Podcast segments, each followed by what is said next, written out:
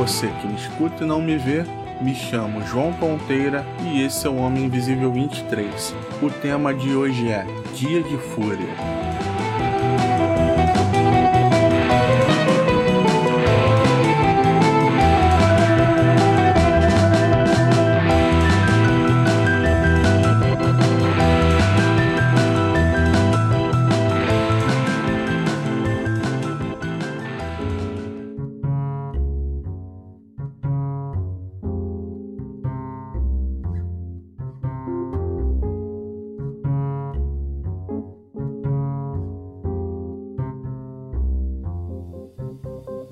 Parece que tem dia que é pra tudo dar errado, ou começa ruim ou acaba ruim. A noite de sono é uma porcaria, estresse no trabalho, engarrafamento pra tudo que é lado, algo que quebra em casa, é dinheiro perdido na rua, e esse se torna um dia típico de merda. Só que somos fortes e geralmente a gente consegue sobreviver a algo assim.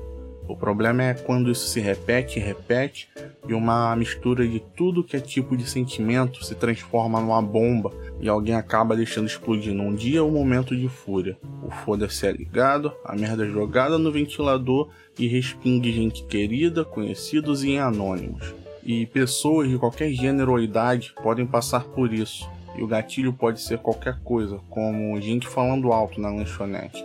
O dia já não tá bom, você tá comendo, querendo relaxar, só que tem um grupo praticamente gritando na mesa ao lado e não existe a possibilidade de mudar de lugar. Sua concentração em comer se perde, que a bandeja onde está o lanche é usada para espancar aquele rapaz mais falastrão que acha que para chamar a atenção dos amigos tem que falar gritando.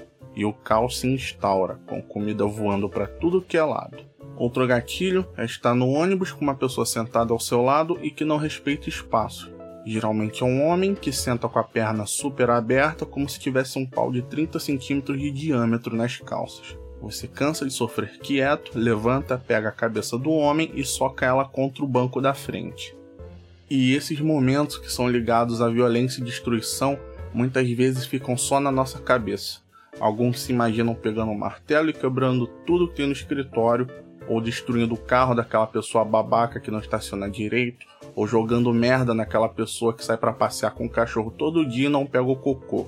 Algumas pessoas praticam esporte para dissipar essa fúria toda, outras jogam videogame, tem gente que medita e usa técnica de respiração, e, em último caso, remédios são usados.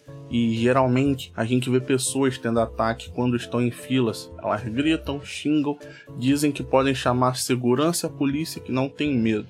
Mas o que eu gostaria de ver seria um dia de fúria na política, mas sem essa de alguém entrar matando todo mundo na Câmara dos Deputados ou Senado. Poderia ser alguém de alto escalão jogando tudo no ventilador e contando sobre toda a podridão que existe e com as pessoas sendo punidas de verdade.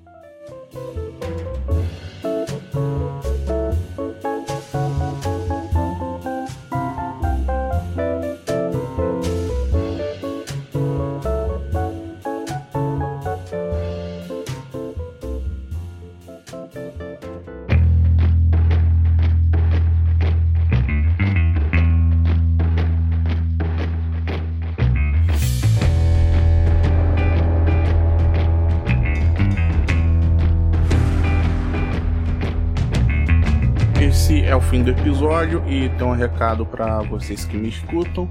No próximo mês o Homem Invisível estará de casa nova, o programa será hospedado no Megafono e tudo dando certo, para quem ouve por agregador não terá nenhuma mudança. Só para quem escuta direto no Anchor que terá que escutar pelo Megafono quando eu terminar todos os trâmites.